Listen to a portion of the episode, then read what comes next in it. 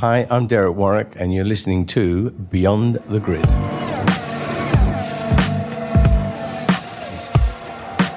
Hello, all. Tom Clarkson here, and welcome to Beyond the Grid, presented by Bose Quiet Comfort 35.2 wireless headphones. My guest this week is a man widely recognised as one of the fastest drivers never to win a Grand Prix. He came close on a number of occasions, but bad luck always seemed to intervene. I'm talking, of course, about Derek Warwick. Derek arrived in F1 in 1981 with a lot of momentum behind him. He'd gone toe to toe with Nelson Piquet in Formula 3, and he'd been successful in Formula 2. And a lot was expected of him when he hit the big time.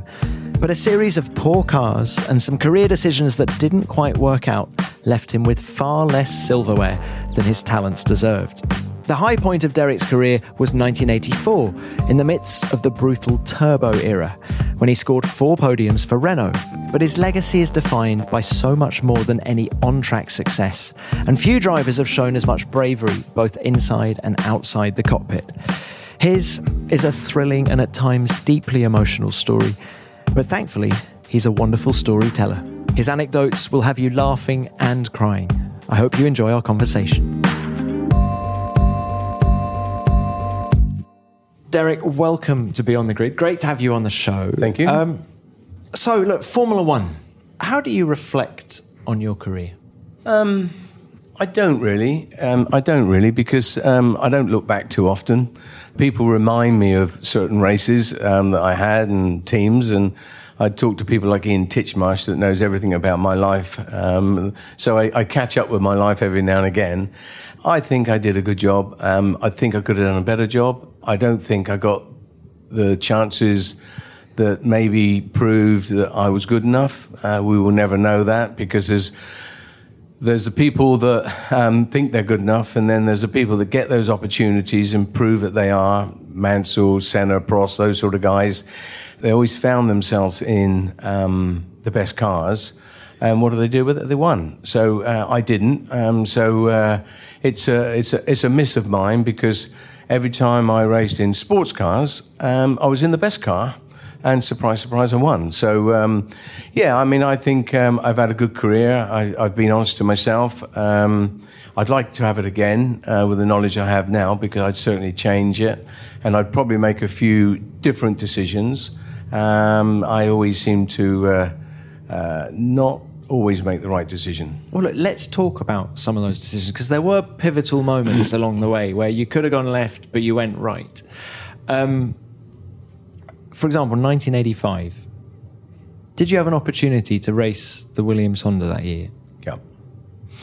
In '84, um, when I signed for Renault, it was my big break, if you like. I, I, I signed for the Works team. Um, started to, earning big numbers instead of small numbers. Um, so it makes you feel proper Grand Prix driver. And then um, Brands Hatch 84, Larousse came to me and was putting massive pressure on me to re-sign. I was talking to Williams um, about signing for 85. I was looking at Rosberg and wasn't sure that it was right. Spoke to the famous three, um, Henry, um, Hamilton and Roebuck. For our listeners, that's Alan Henry, Maurice Hamilton, and Nigel Roebuck, three of the top British journalists in the paddock at the time. They were my sort of uh, confidants, and um, and I look back now, and, and and I made the right decision with the information we had in front of us. Um, was it wrong? Yes. Nigel signed in '85 and went on and won races for for Williams, so you could say it was the wrong decision. I don't regret one second of it, Tom. You know, I really don't. I, I, you know, I made the decisions at the time for the right reasons. I didn't know that the um, uh, the 85 was going to be a disaster. I didn't know that at the end of 84 we'd lose all our top guys. We lost Michel Tetu, we lost Migeot, we lost Larousse. All of them went and did their own team or whatever, and uh, we ended up with nobody. Yeah, we ended up with nobody. We, we, we were we were bringing people in from the car division um, and of course, 85 was a disaster. The car was, was not very good. Engine was fantastic, of course, because Renault always had a good engine. Um, but um, yeah, and then my life, my credibility in Formula One slowed down a little bit. But then at the end of 85, of course, um, I signed for Lotus um, to be teammates with, uh, with Ayrton. So you did actually sign that contract? I signed my part of the contract. We had agreed everything. Uh, we would rotate the spare car. Um, we'd be equal number one. Um, I was under no illusion um, how good Ayrton was. I was looking forward to the competition. Um, to be called to Lotus in the end of December, I think it was. Um, 85, I thought I had my signed contract in my hand for them to sign their bit and uh, obviously be announced.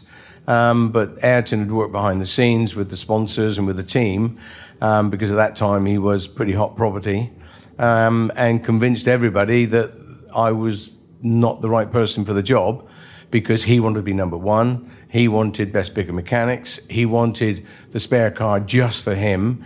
Um, and he honestly thought, and I've, and I've thought about this a lot, he didn't think Lotus were good enough and big enough to run two number one drivers.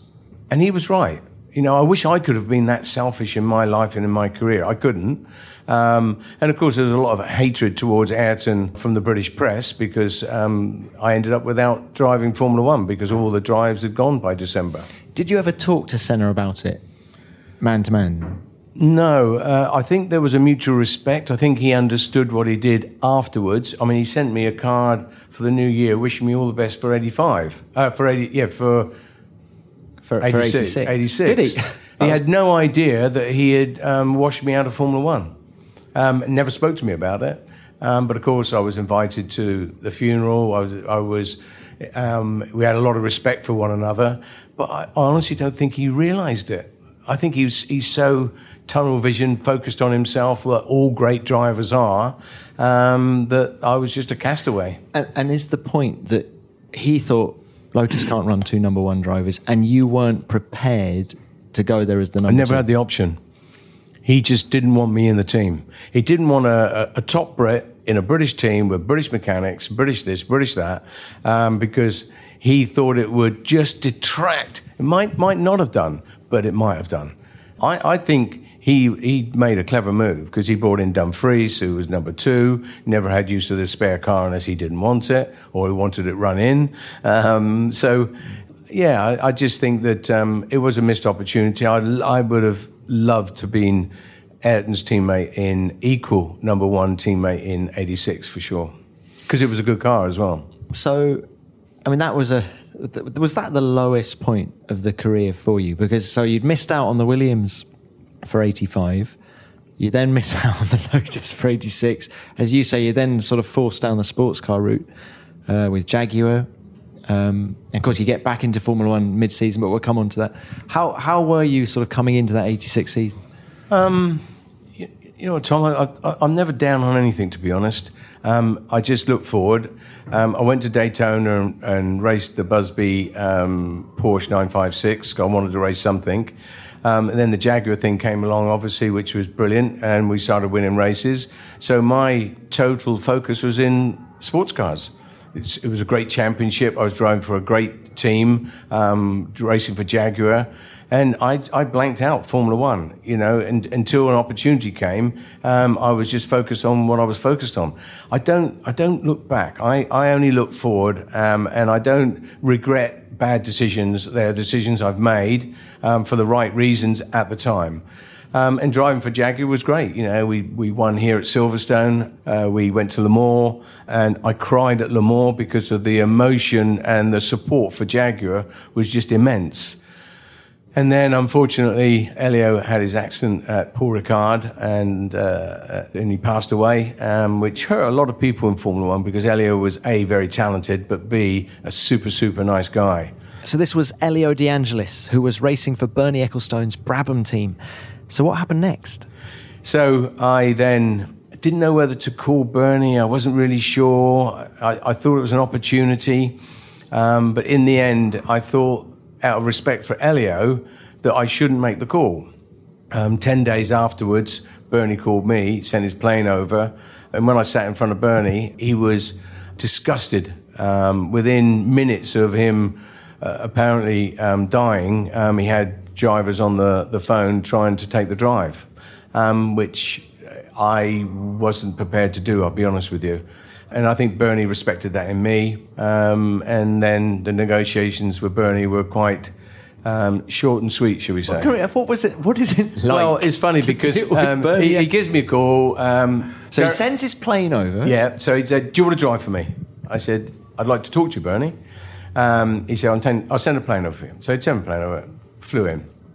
So by the time uh, I got the phone call to the time I arrived at Brabham, I'd built myself up to 100 million. You know, I was, you know, they needed Derek Warwick. You know, he was going to, you know, he was going to lift the team up. Um, the team was obviously very sad, very down. Um, so by the time I got to Bernie, I, I, I downgraded it to 25 million. So Bernie offered me this number, and I said, no, Bernie, Bernie, we're, we're, we're, worlds apart here. Yes, I want to drive for you. It's dead man seat. Um, there's a lot of work to do here. The car's not good. Um, Gordon's lost a little bit of focus. You know, I, I've got a lot of work to do. He said, You misunderstand, Derek. He said, This is the contract. So I said, Well, look, before we start talking numbers, let me have a look around, talk to the team. No, no. No, he said, You're not going through that door until you sign this contract. And to be fair to Bernie, he gave me Elio's contract. So I, I signed Elio's contract less six races or whatever, at seven races. So he was fair to me. Um, and uh, it wasn't about numbers anyway, because I, I desperately wanted to get back into, into Formula One. And I just thought, although the car was, was pretty awful, um, we had Gordon Murray, you know, and Gordon Murray's, you know, he's a magician. He will, he will put a, a widget valve on and it will go two seconds quicker. But of course, the car was um, was pretty poor. Engine was amazing. You know, we were qualifying with 1250, 1300 horsepower. Just take the wastegate off and put a blanking plate on. It was uh, it was pretty special. Um, but of course. Gordon had sort of lost a bit of interest, and the car wasn't the best car. Very pretty car, but it was very laid down, like, very difficult for me to drive and breathe that. Breathe.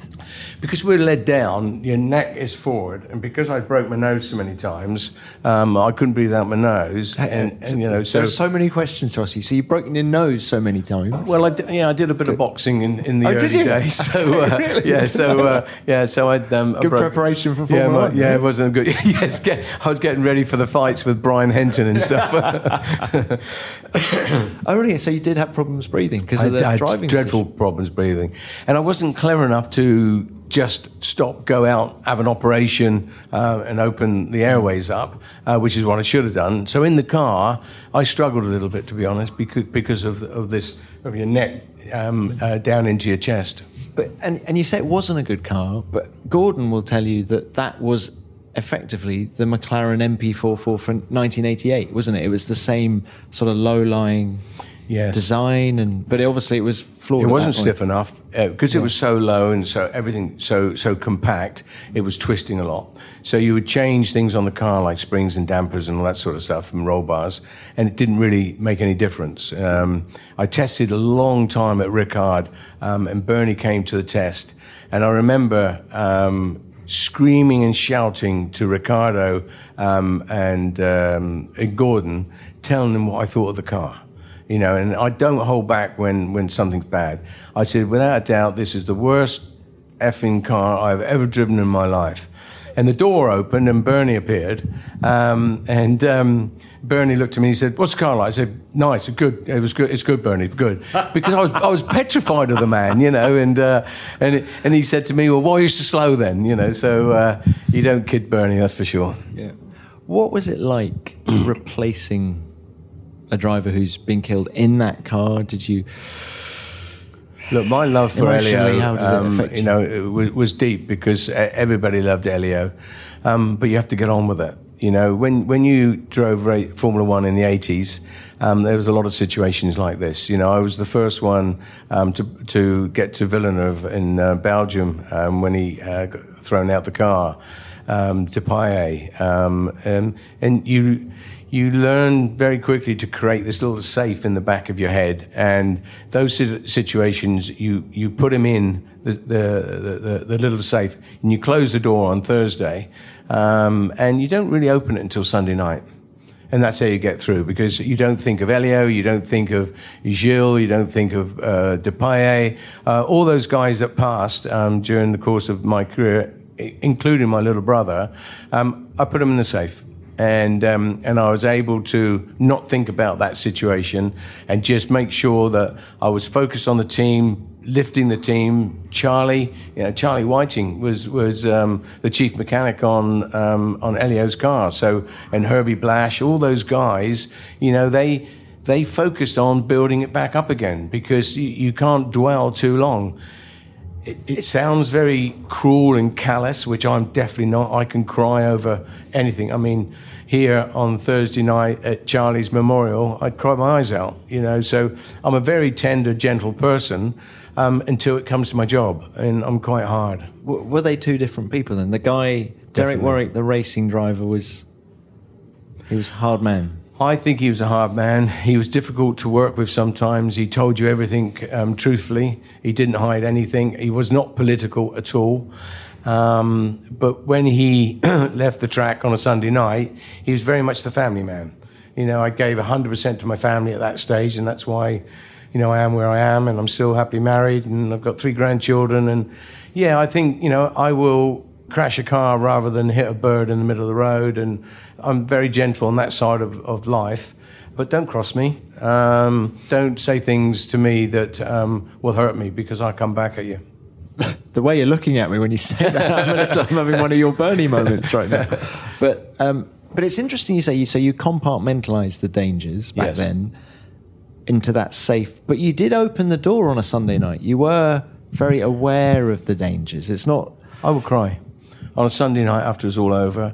You know, Gilles was a very good example. Um, Can you describe what you found at Zolder in '82 when you arrived on the I come over the top of the hill and I saw the Ferrari um, and stopped my car instantly because I could see it was it was in trouble. Ran back to the car and I was just stunned that there was nothing left of the car. The front end had completely gone, as you know, it, it broke. So I looked around for him and he was um, on the far side in the catch fencing, wrapped up in the catch fencing, helmet off. Um, so I ran across to help him, uh, pulled him out of the catch fencing a little bit. He was completely blue when I got there. I thought already dead. Um, and then, of course, the the, the um, paramedics arrived. Um, pro- was Professor Watkins there at that stage? I can't remember. Can't remember. It's all a bit blank. Anyway, he arrived and um, and I just left him. Um, went back to the garage and just cried, cried, cried. Um, because I, I thought he was he was dead at that stage, and of course he he did die um, later on that evening. Um, so we're now in the hotel. Um, everybody's sad. Didn't really eat that night because uh, the the announcement came through that Gilles was was uh, was dead. Went to bed. got up the next morning, showered, got ready to go to work. Uh, go to the track. And Rhonda, my wife, said, "What are you doing?" I said, "It's race day." and she could not understand because she knows the sort of person I am. She couldn't believe that I was that sort of person, that I would be hard enough and callous enough to um, get in my overalls, drive to the track, and race past that same incident, same place that I uh, tried to help this man um, lap after lap. And I never once thought of Gilles every time I went past that that um, that corner until the race was over. Um, and then I remember going back to the motorhome again and just crying and crying and crying. You know, then then I then I release it. Do you think you were alone, or do you think a lot of the drivers dealt with it the same way as you did? No, I think um, I think some carried it with them, and I think it affected them. You know, I don't think they were able to um, to put it away. I think it affected the way they drove. I can't really be specific on that. I don't really know. We're all lonely people at the end of the day. We don't want to show our weaknesses to our fellow teammates, if you like. Um, um, I wouldn't. You know, I'd always do all this on my own. Well, look, we're talking about 82, and of course, you came into Formula One the previous season with Toleman. Now, what what's an accurate description of that 81 Toleman? I've read it being referred to as the flying pig. I think General Belgrano as well. Is that not? Yeah, Is that, that was the 82 car, I suppose. but um, let's look at 81. You come in, I think you only qualify for one race. At Imola, I think you were eight seconds off, I seem to remember. How tough a introduction to Formula One? Proudest day of my life was Imola 81 because um, I, I, I, was becoming a, a, Grand Prix driver for real.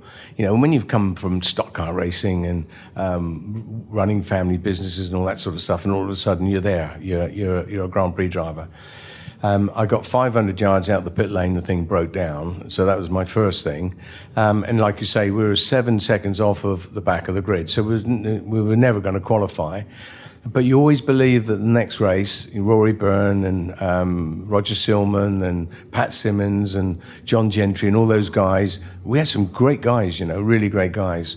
Um, and of course, we come off the back of a great season, finishing first and second in, in F2. So it was a bit of a surprise. Um, it was uh, it was a bad design, and it wasn't until '83 really um, when we had a bit more money and we built a new chassis. And the '83 Toleman was actually quite good, which was the '84 car that, that Ayrton drove to success as well.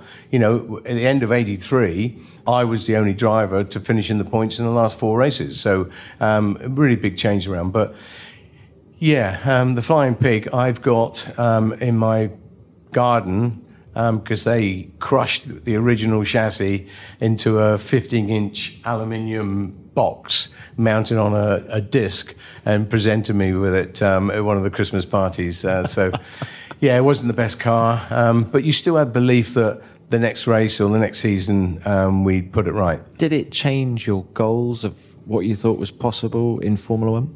Um, I knew it was going to be difficult to survive in Formula One you know, because I just I wasn't bringing any money. Mm. You know, I got brought there by BP really, um, and Alex Hawkridge. Um, without those guys, I wouldn't have done it. And I was just I was just working my socks off um, within the team, and they knew. I mean, that's why I stayed in the team. You know, it was me and Brian Henton. They dropped Brian Henton for '82. It was me and uh, Teo, I think. Um, and then they dropped him for Bruno Giacomelli in 83. But I was always the one that survived. And I was the one that was being paid, not bringing money. So um, I must have been doing something right, I suppose. Well, one race you definitely did something right. Brands Hatch, 1982. You qualify 16th. And then I think you overtake Didier Pironi for second place, overtake his Ferrari into Paddock Hill Bend on lap 20 or something, early, relatively early in the race. Now, Derek, what was going on?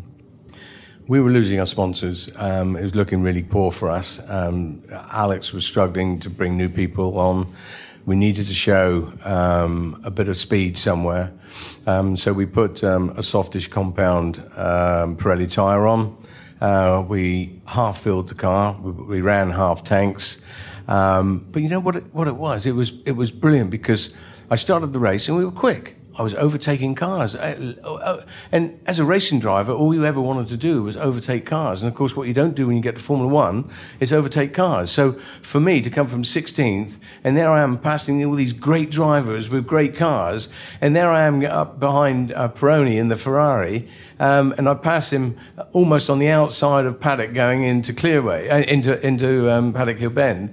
And, um, and for the first time, I noticed the crowd a crowd were going berserk. I was seeing programs flying in the air and, and everything. So then you're overtaking. Now you're in second place and you're chasing down the leader. And I'm thinking, I'm already at half distance, and I'm thinking, maybe they filled it up.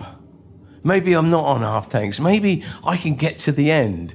Um, and then, of course, it started, started coughing for fuel. Um, so I dipped the clutch and uh, came into the pits and made out I had a, a drive shaft problem. So um, and it kept us in Formula One, you know. And, and I think, I don't know whether Gordon will ever admit this, but I think we were not clever enough as a team to realize that how big a difference weight made. It was just after that that, that Gordon Murray came up with refueling. So I think we started refueling accidentally um, by running half tanks. So yeah, we did cheat a little bit that day, but it, it you know, it got us through. You know, we, did, we, we, we had to do what we could do to, um, to survive. And as a racing driver, you would prefer to have that kind of a race, go from 16th to second, knowing you're not going to finish, than cruising around and finishing 12th. Well, I, am I putting words into your yeah, mouth? Yeah, no, I, I think it's quite correct. Other than the fact that we knew also that the Hart engine wasn't the most reliable engine. So to get to the end of the race was always really difficult for us anyway. Um, so if you add all those things up, you know, we'd have started 16th and, and maybe finished 12th. Um, but um, maybe not finished at all. So, you know, we were losing our sponsors. You know, we were desperate, so we did desperate things. I remember Murray Walker getting very animated. yeah, I know. Um, so, in, end of 83, at what point do you sign for Renault? Or, as, as you've just mentioned, those last four races were going really well. Uh, you finished in the points. Was there ever an option to stay for 84, or yes. did Senna say no? No, no, I definitely could have stayed for. Um, no, Senna definitely didn't say no.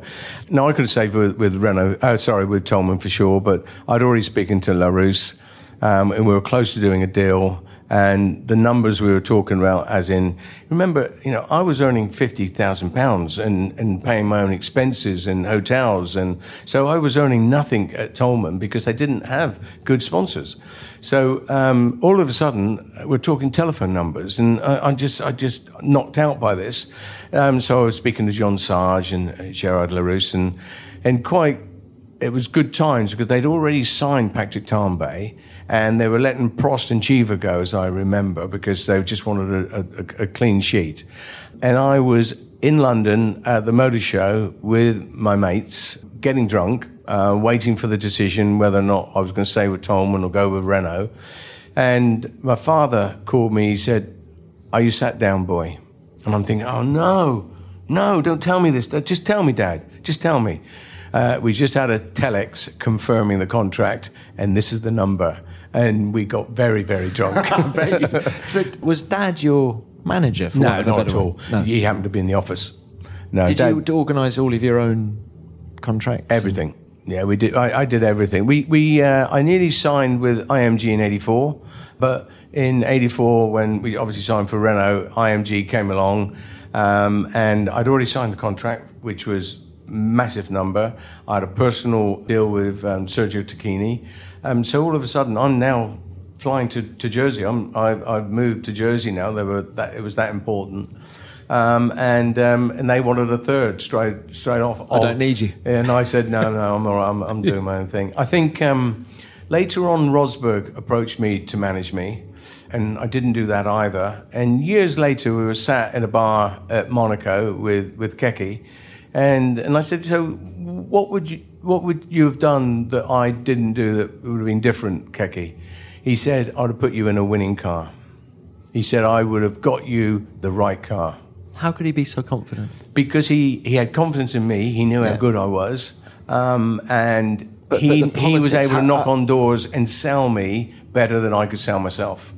And he was 100% right. That was my mistake. That was when you needed managers. But before that, when I was talking to Frank for 85, if I'd have put a manager in there, he would have told him to bugger off. Um, so it was important to, uh, a little bit later, to have someone that knocked on doors for you. Because it, it was difficult as a driver to be seen knocking on other teams' doors, as you know, and that's why these guys have all got managers because they can sell them better than, um, and they have all the all, all, the stats about you as well. Whereas it's difficult for me to go in and say, well, you know, I was always quicker than Patrick, you know, so that makes me this, that, and the other.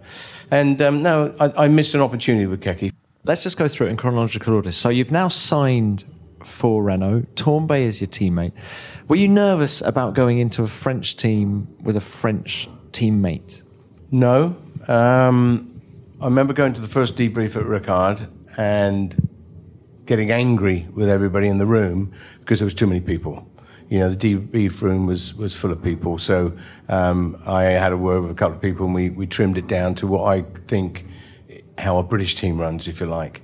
Um, what was know, the language of Renault?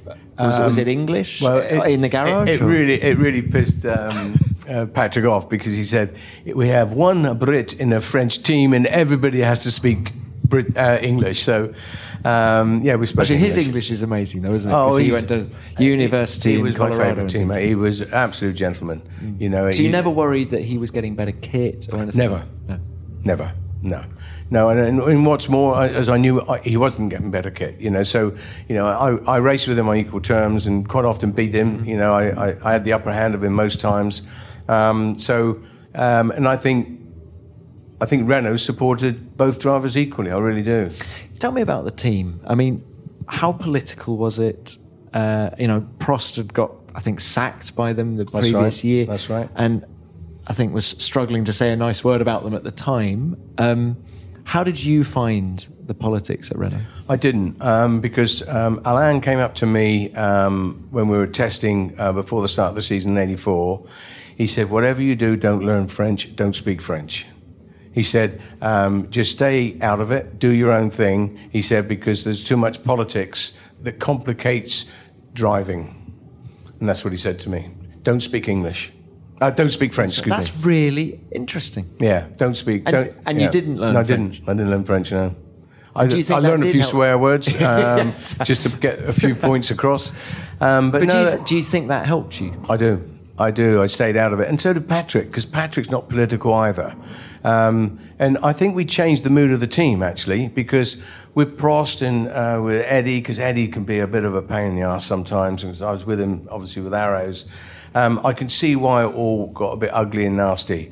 And I think that we changed the mood of the team. You could see the team change. They were happier. They were more focused um, in '84. I think you know the car got better what was sad, of course, was the end of '84 when we lost all the, the key guys. I I re-signed, as I said to you earlier, um, at Brands Hatch in '84 because I put under so much pressure, and and I also think that the numbers again made me sign. I think I half of me signed for the wrong reason because of uh, because the, the numbers were so great. Well, you scored four podiums, took four podiums in 84, um, and a dream start as well, leading in Brazil. Why do you think you didn't win a race that year? Um, I mean, there was a lack of reliability, obviously. reliability. Um, you know, the first race there, leading in Brazil, um, we had a suspension failure four or five laps from the end while we were way in the lead. Whose fault was that? A little bit mine. You know, allowed to come, come was catching me to unlap himself, um, and I raced him to the end of the straight at the back straight. Um, instead of easing off like a clever person, I kept with him and I thought I'll make it difficult for him, even though he was unlapping himself. I'll make it difficult for him. He came over thinking um, he had the room and touched my front wheel. And I thought, oh, that was a bit strong. You know, what was that for? And of course, three corners later, the front suspension broke. So it was my fault. You know, I should have won. I would have won that race. And there's that many other races I would have won. Probably one of my greatest races was second in um, Zolder behind Michele. Um, everybody was on Goodyears. We were on Michelin's. Um, and Michelin's were absolutely not the tyre. The next best um, Michelin shod car was eighth or ninth.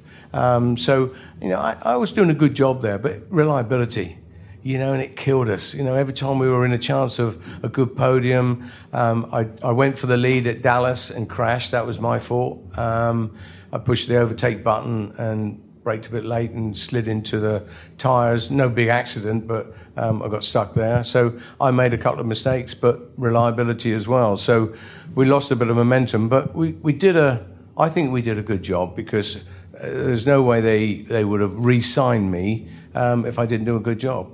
What was it like to finish on the podium at Brands Hatch? It was special because all my family was there. My mum was there. She, she never goes to races. Um, so to do it in front of your, your mum um, uh, was Why didn't Mum come to races? She's frightened. Oh, really? Uh, she hated it. Uh, she hated her boys doing motor racing, you know, so it frightened her, you know, it really did. You've got to remember, again, we were in tough times where a lot of people were being uh, killed in, in motor racing or sports cars or Indy cars. So, and she was very aware of, of what was going on around the world in terms of, of, of that side of it. So for mum to come to a Grand Prix was, was, was pretty special. I had my three sisters there. I have a little brother, you know, my dad, my uncle, you know, it, it was, it was almost Real a barbecue. family affair. A family. So, yeah. so what was Mum's take then? When wind the clock back when when you started stock car racing and doing getting involved in in racing, wasn't it sort of why can't you play football? Why can't you play tennis? Or was there any that kind of thing? Or? No, it was never really discussed. My mother was a, a typical old-fashioned mother, where she would look after a family.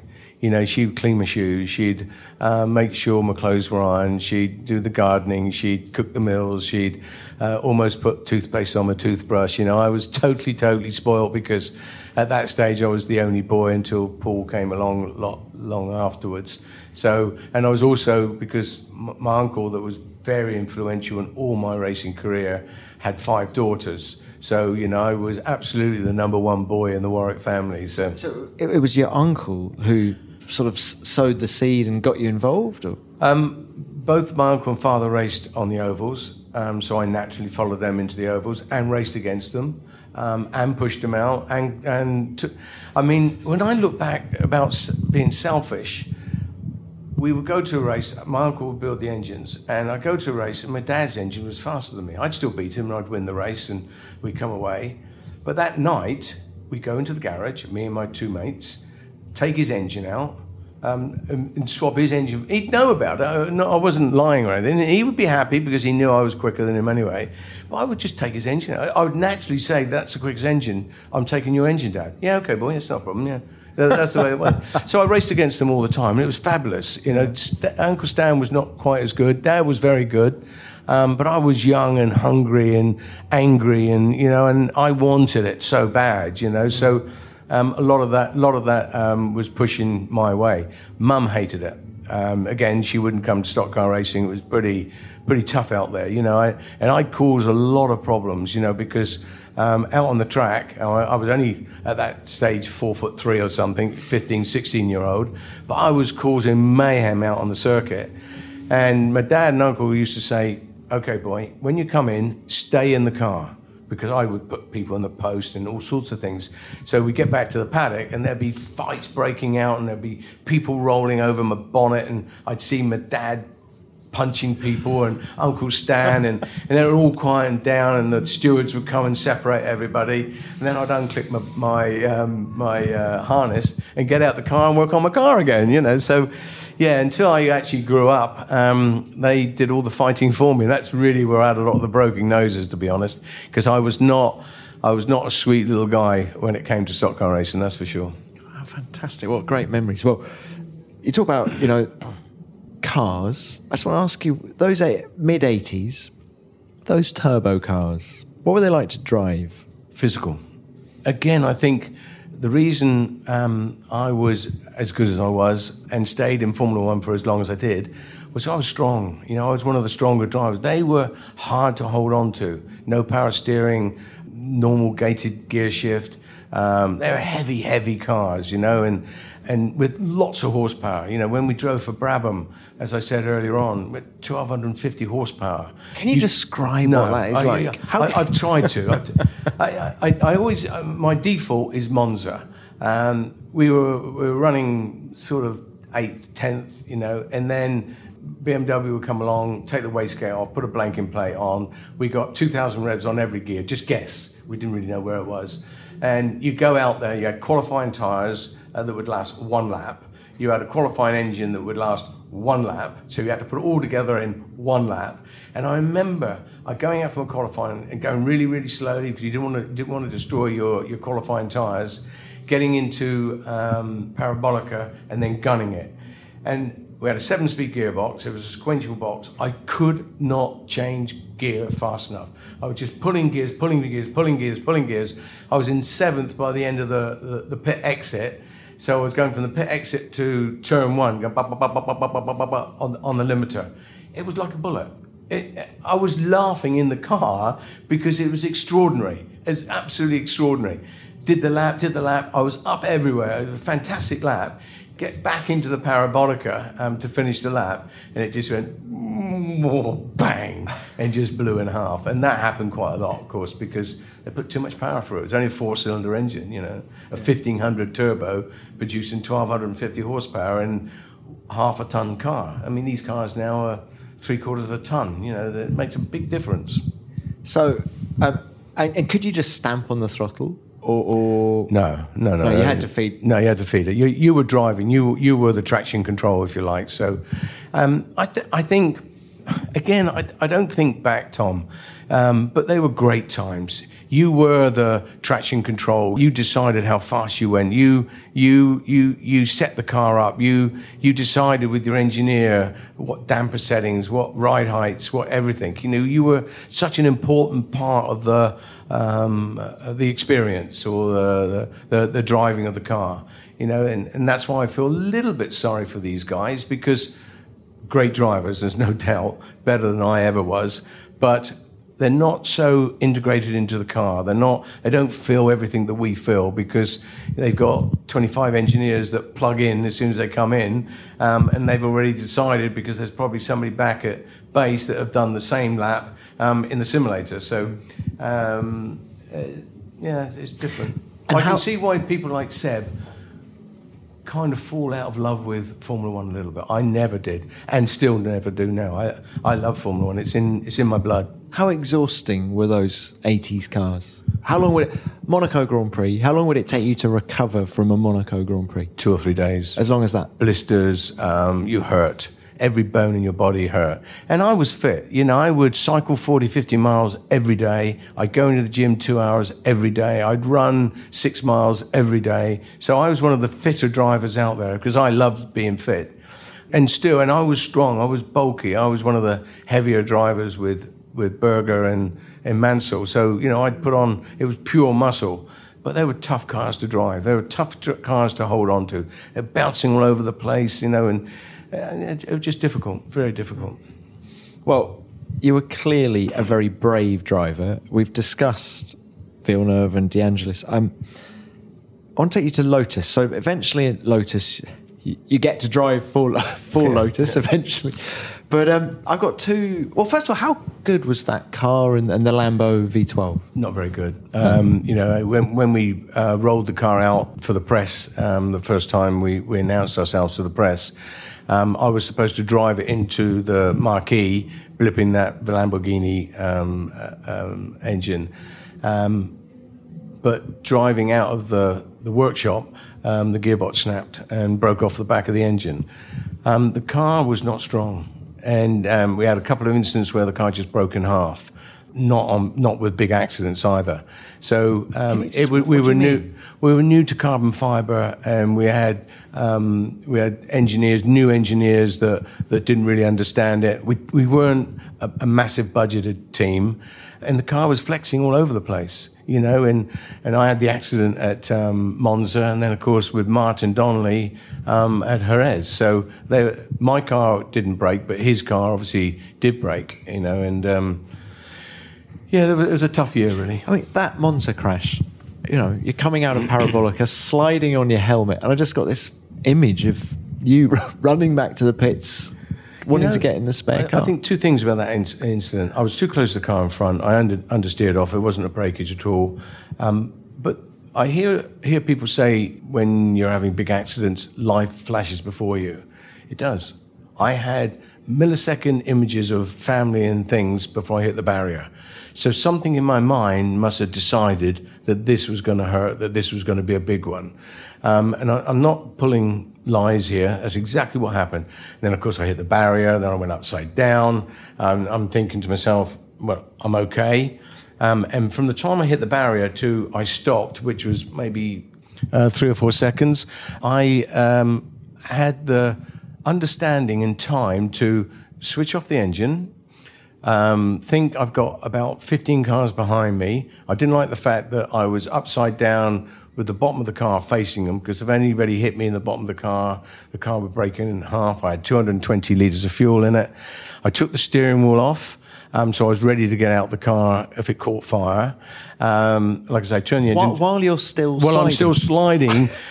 At the same time, head bouncing off the tarmac, Yes, thinking that hurts. You know, so all these things are going off, and about it goes to show how time slows down for you, though. It really does. But not one second did you think, I don't want to get in the spare car. Well, at that time, I was just surviving the incident. That's what I thought. Got out the car. I saw the red red light come on.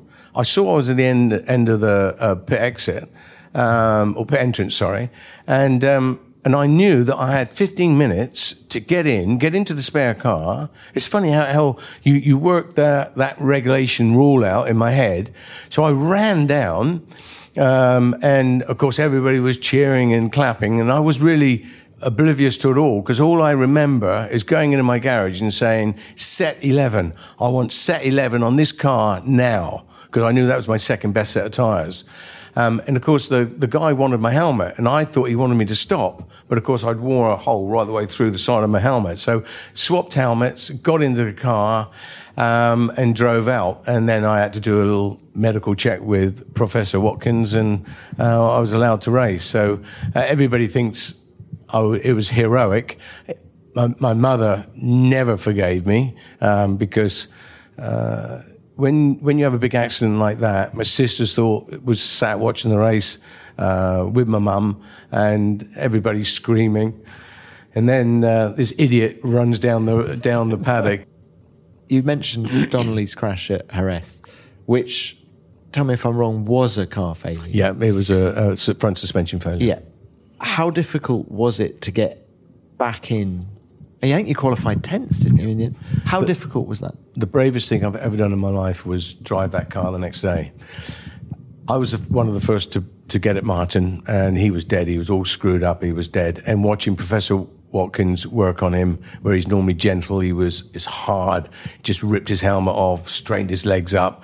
He knew he had a finite time to uh, to keep him alive, um, or bring him back to life. I think. Um, so then we went back and we analysed it and we saw it was a suspension failure. Um, I said, that's it. You know, I'm going to go away and think about this. I don't really want to race and that sort of stuff. Went back to the hotel with my family, father, uncle, and a lot of mates. And between us all, we said, it's too big a risk. You know, we don't, I, I, I, we can't just go out there and race um, when something's going to break. And we don't know what bit's going to break. We had a lot of breakages that year. So I came back in the next morning to tell everybody that I wasn't racing, and of course the press were everywhere and everything. So went into the into the garage, shooed everybody out, um, um, and my mechanics had worked all night and put a, um, uh, a, titanium plate in the front footwell to support the the, the, the 45s that, that kept on tearing out the monocoque. So at that point, I was thinking, oh, they've worked all night. You know, Camel were not happy with us. We could lose a sponsor. Um, you could see everybody nervous that I wasn't going to race.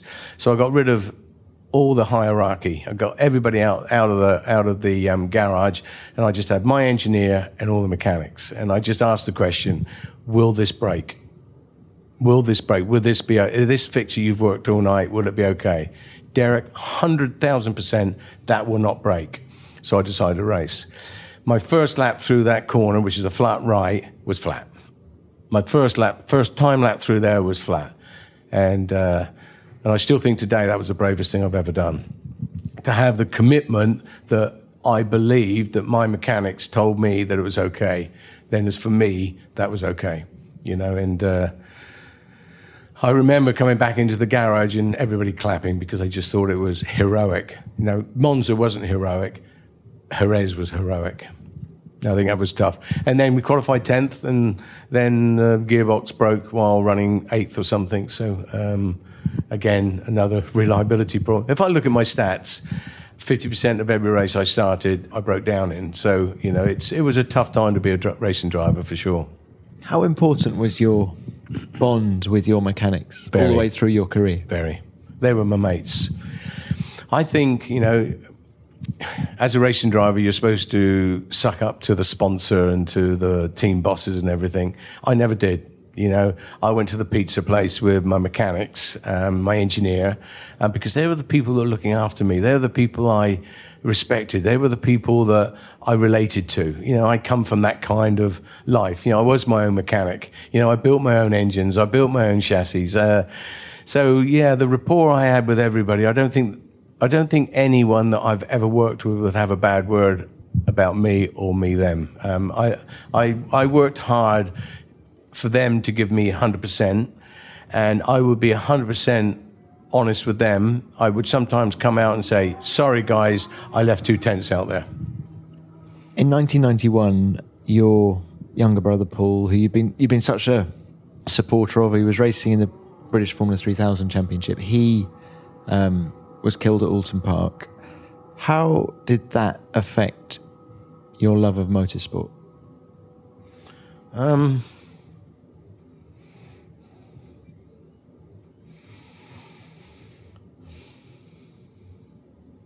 Even now, it's a, such an emotional subject, I can see. Did it change it forever?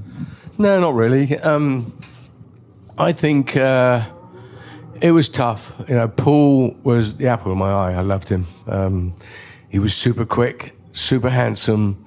Um, he understood motor racing. He loved motor racing. Was he quicker than his older brother? He was quicker than his older brother. He he he, uh, he kept all the good things and threw away all the bad things. But you know, you have that such self belief as a racing driver that would never happen to you, and it keeps you going. And uh, when Paul died, it was the first race I didn't go and support him. So uh, I got a phone call from. Um, I'd ring him all through qualifying. He's on pole. Um, his mates were there. He'd take Paul's phone. The race would start, and um, where's Paul? Um, he's, he's leading. Okay, uh, what's going on? Um, ringing back five seconds. Now I'm playing golf. All right, I'm playing golf with my wife. I'm coming down the 14th. Where is he? He's five seconds in the lead. Everything all right? Yeah, it's okay. Good. Hit off in 15. Um, where's Paul? Uh, Paul's fine. Uh, everything's good. Um, tee off on 16. Where's Paul? Oh, uh, hang on. Um, oh, there's a red flag. Where's Paul? Oh, it's all right. Uh, Paul's okay. Um, he's had a, he's had a bit of an accident, but he's out of the car. Um, so I think, oh, okay. So I tee off. I've got a five iron to the green. I, I remember it so, so obviously. Uh, we've got five iron to the green. Dad rings me. Um, Derek, get here now. They've called for a helicopter. It looks bad. So the funny bit of this story really is um, Rhonda and I start crying. The 16th at La Moye is right next to the clubhouse, um, to the pro shop. We ran off off the off the thing, through our clubs at the pro shop, both crying.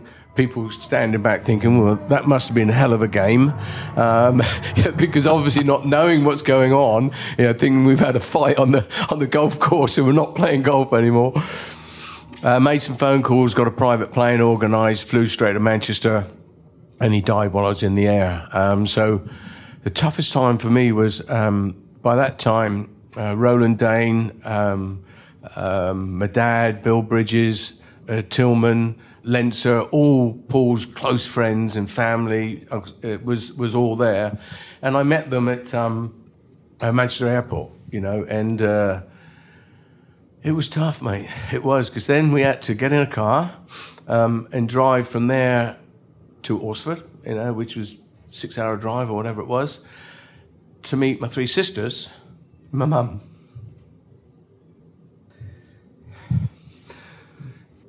So it was tough, and uh, we had the funeral, um, and then I, uh, through a moment of weakness, I said to mum that I wasn't going to race again. I mean, simple. Um, I'm not going to race again. No way. Or she made me uh, promise, I should say. So anyway, I had the funeral. It was very emotional and um, a great funeral. I had great respect from everybody. Um, tributes from Bernie and Ayrton and everyone. And um, so then I had to make the decision. You know, am I now going to stop motor racing? So I'm in '91. I'm driving, um, obviously for Jaguar. Um, next race, Nurburgring. Uh, Tom Walkinshaw comes on, and what are you doing? What are you doing, Derek? Um, so I got my family together, and I remember my mum's just cleaned my shoes again. You know, she's not exactly um, that involved in, in motor racing, so she's never really had an opinion on things. So I had a big family meeting, my sisters, brother-in-laws, dad, uncle and said, "Look, I've decided um, I'm going to go test a car in um, Austria to see whether or not I want to race at Nurburgring."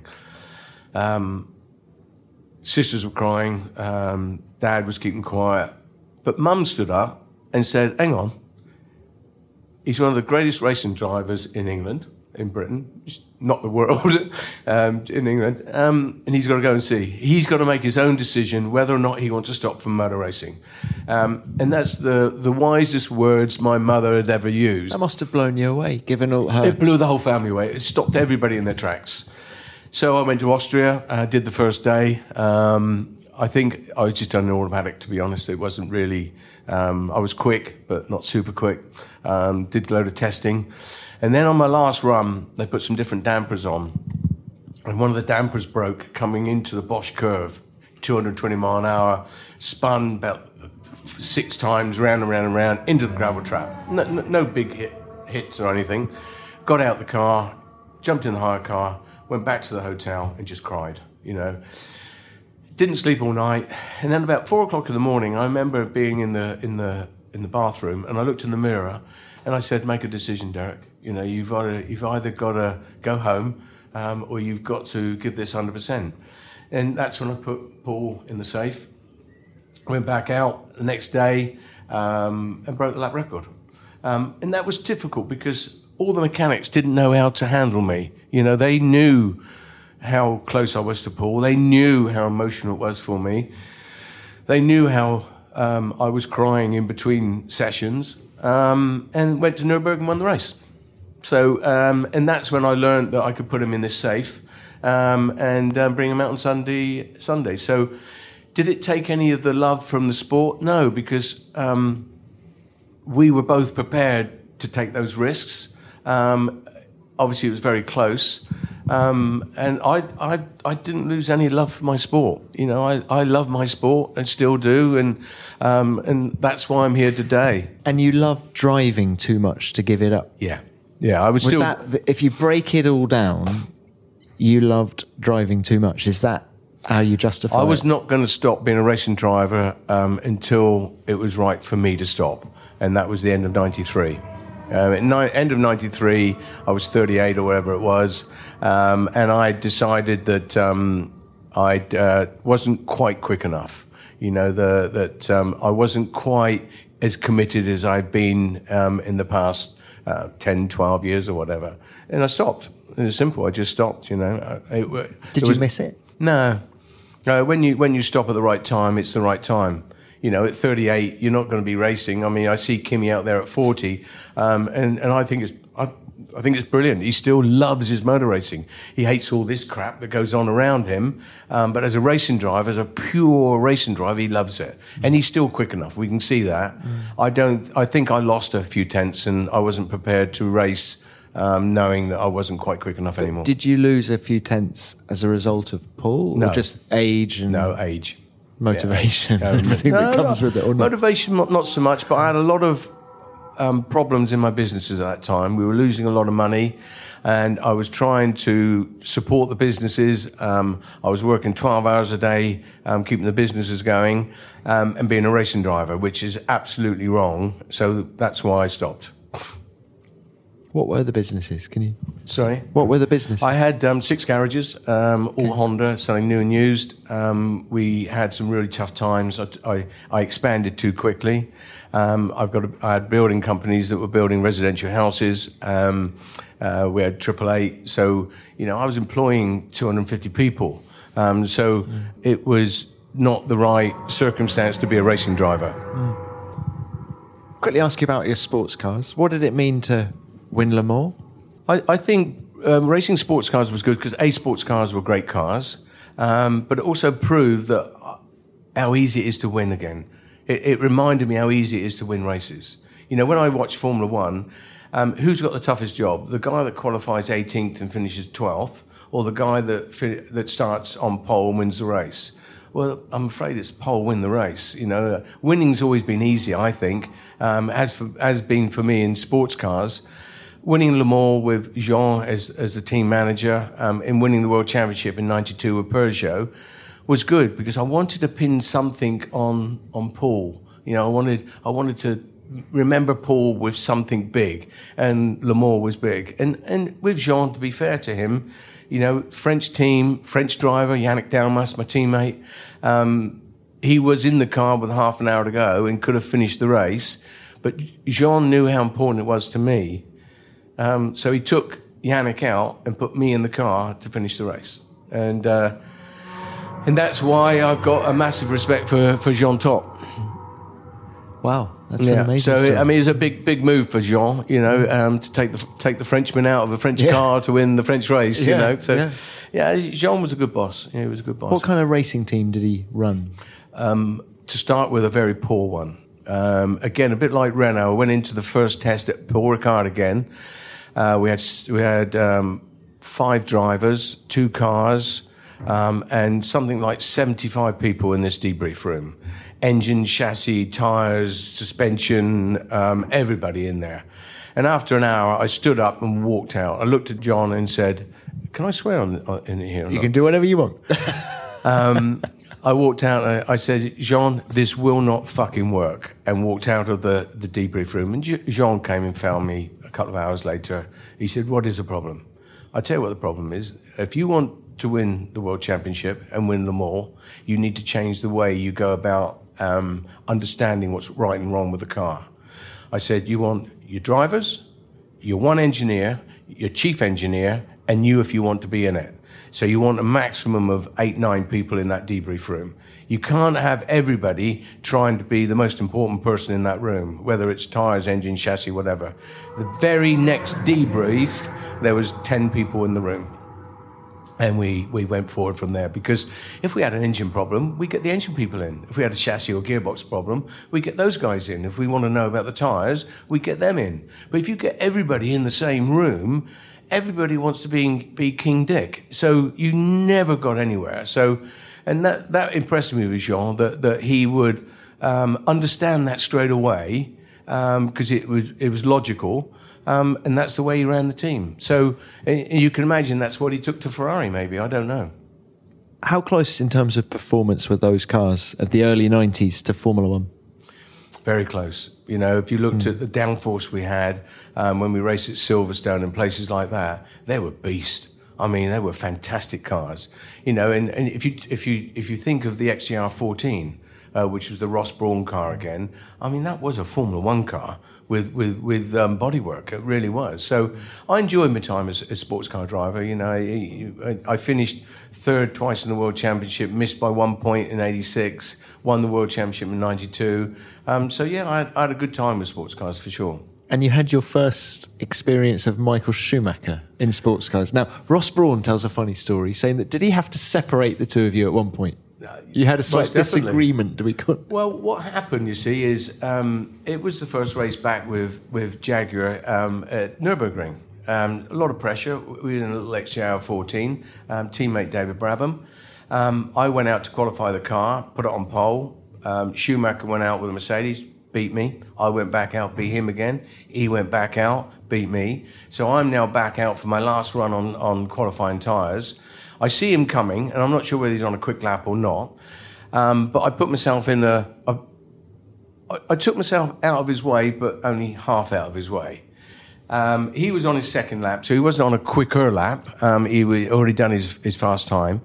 And as we came out of the, the last corner to the back straight, um, he just drove from one side of the circuit to me and hit the front tire, took the front suspension off, and all the front bodywork. So I- completely deliberate. Completely deliberate. So I hobble back to the pits on, on three wheels. Um, and as I get in the pits, I am furious. A lot of the emotion from Paul coming out, uh, first race back, qualifying, he took me off. I'm overreacting. I get out the car, my mechanics are running to me because I'm nowhere near the garage, um, but I'm, I'm at the Mercedes garage and I know it's a Mercedes. I don't know it's Michael. Um, so I jumping out the car um, while it's still doing 20, 30 mile an hour. My mechanics are stopping the car, and um, I'm pull my helmet off, throw it in the middle of the uh, of the pit lane, run into the um, uh, Mercedes garage, and Jean-Louis Schlesser was just taking his helmet off. So as he's taking his helmet off, I'm winding one up to give him one, and, and Jean-Louis says, "No, no, Dad, no, no, no, Schumacher." And I look over the, the corner of the garage, and Schumacher's running out the back of the garage. So I set off after him. I've now got Mercedes mechanics, I've got Jaguar mechanics, I've got I've got drivers, I've got all sorts of people, Jochen Mass, I've got everybody chasing. We go in one one one trailer, come out the other trailer, into the back of another trailer, go to the front where there's a little um, office or massage table, it was actually. Um, he runs through it and he ch- tries to slam the door on me. I put my foot in it. I've now got him over the massage table, right? And I've got in the room I think Ross, I'm not sure who was in the room really, but I do remember Jean Louis Schlesser from the back of the room saying, hit him, hit him. seriously, seriously, you ask him. Um, and Mass pulled us off, I think. I think Jochen Mass pulled us off because he was a he was a tough little bugger as well. So I didn't hit him. Um, it went to the stewards, obviously, um, not from my action, but from Michael's action on the track. Um, and um, they said they would do nothing about it. They didn't want to do nothing about it. We're at Nürburgring. We're with Mercedes. We're with a German driver. Um, as long as he come and apologise to me, um, and he came down to my garage. I I'd calmed down. This, this was is this same day or no? This is Sunday. This is race day, and he never looked me in the eyes and said sorry. He just muttered something at the floor and walked away and that and that really was it, really. So, um, a bit disappointing, really, from Michael, but because he, he, must have known uh, the emotion, but I don't think he wanted to show a weakness because we're about to go out and race. So um, anyway, that was the sorry. Wow, what an extraordinary story. Yeah.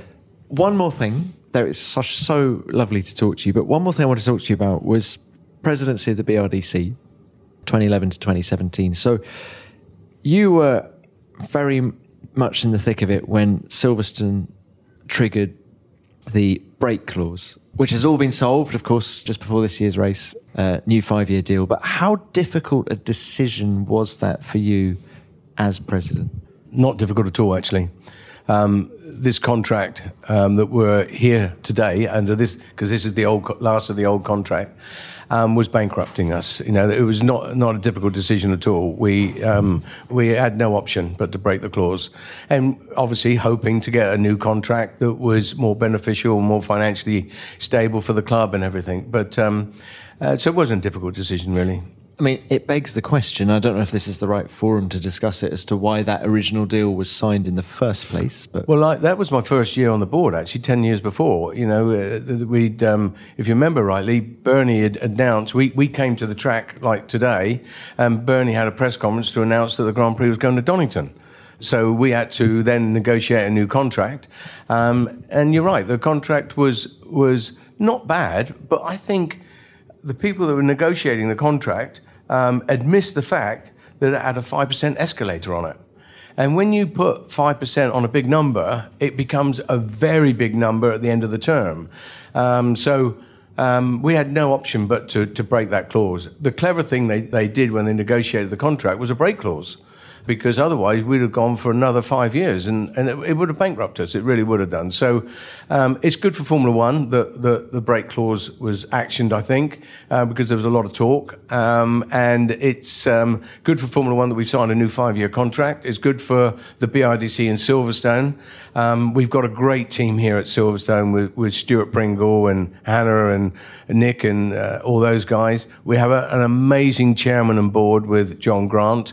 Um, and um, we've gone from strength to strength. Now that I've gone, it seems that um, all the good things are happening. So uh, maybe I should have stayed on a bit longer. But no, we, we worked hard in the, the 10 years I was on the board and the seven years I was president. And uh, it was an honour. Um, um, if my father and uncle had been alive and realised that that their son was president of the British Racing Drivers Club, they would have never believed it. So um, I'm proud, very proud. Hey, and you can be very proud of that Formula One career as well. If I was to say to you, best race you ever drove? Uh, then they're not the obvious races. Um, Le Mans was up there in, in sports cars because I won the race.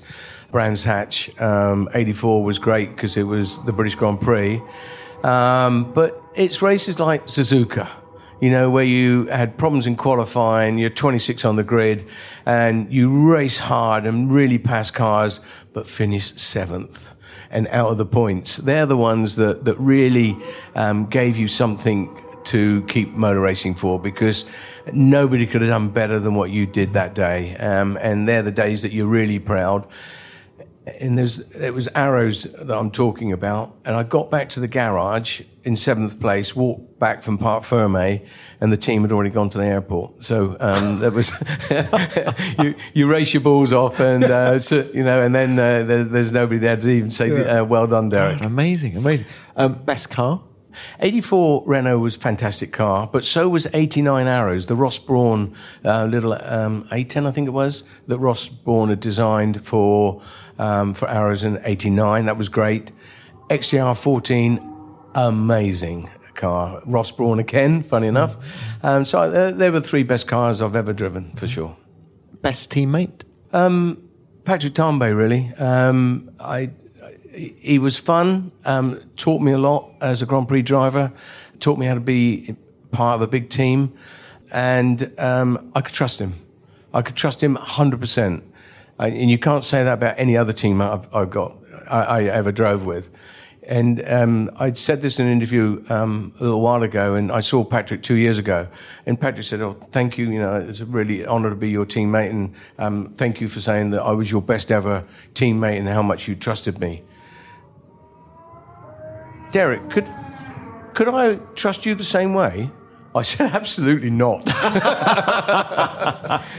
you, yeah, absolutely not. Good, uh, my favourite teammate for sure. You know, yeah. I, had some I had some fast teammates, but yeah. um, he was one of the fastest. The fastest teammate. If, if let me change this question around, who was my fastest teammate? Sports cars, Martin Brundle. Martin Brundle was he kept me honest. You know, he, he and he came in bit drives during um, uh, '91, but I was super impressed with his turn of speed, his focus, his ability to um, be a professional racing driver. Definitely the quickest teammate I've ever had. Wow. Well, Derek, it's been such a pleasure to speak to you. Thank, Thank you. you. so much for your time. Thank you. Really enjoyed it. Thank you very much. My pleasure. Thank Thanks, you. Tom. Turning down Williams in 1985, Ayrton Senna vetoing his move to Lotus in 86, chasing Michael Schumacher through the Nürburgring paddock in 91. How is it possible for one man to have so many brilliant anecdotes? But of course, not all of Derek's racing memories are happy ones. The death of his younger brother Paul is clearly still very raw. It's hard to imagine what he and the Warwick family went through at the time and are clearly still going through now. For Derek to continue racing after that shows a bravery that most of us can only imagine and a passion for the sport that continues to permeate through everything that he does. Derek, thank you for your time and for being so open and honest. It was wonderful to chat, and I, and I'm sure everyone listening, really appreciate your candidness. Well, that's it for this episode, but we'll be back next week with another fascinating guest from the world of F1. Before we go, I want to say a big thanks for your feedback about last week's episode with Ross Brawn on the remarkable tale of Brawn Grand Prix. That 2009 season resonated with many of you, including James Wharton. That was possibly my favourite episode to date, says James. The Brawn Grand Prix story would make a great film. Now there's an idea, James. Shall we get started on a screenplay? Thanks for your feedback and please keep it coming because we really love hearing from you. Remember to use the hashtag F1 Beyond the Grid and you can tweet me at Tom Clarkson F1. And it wouldn't be the end of an episode without my usual reminder to rate, review, and subscribe. Beyond the Grid is produced by F1 in association with Audioboom. Until next time, keep it flat out.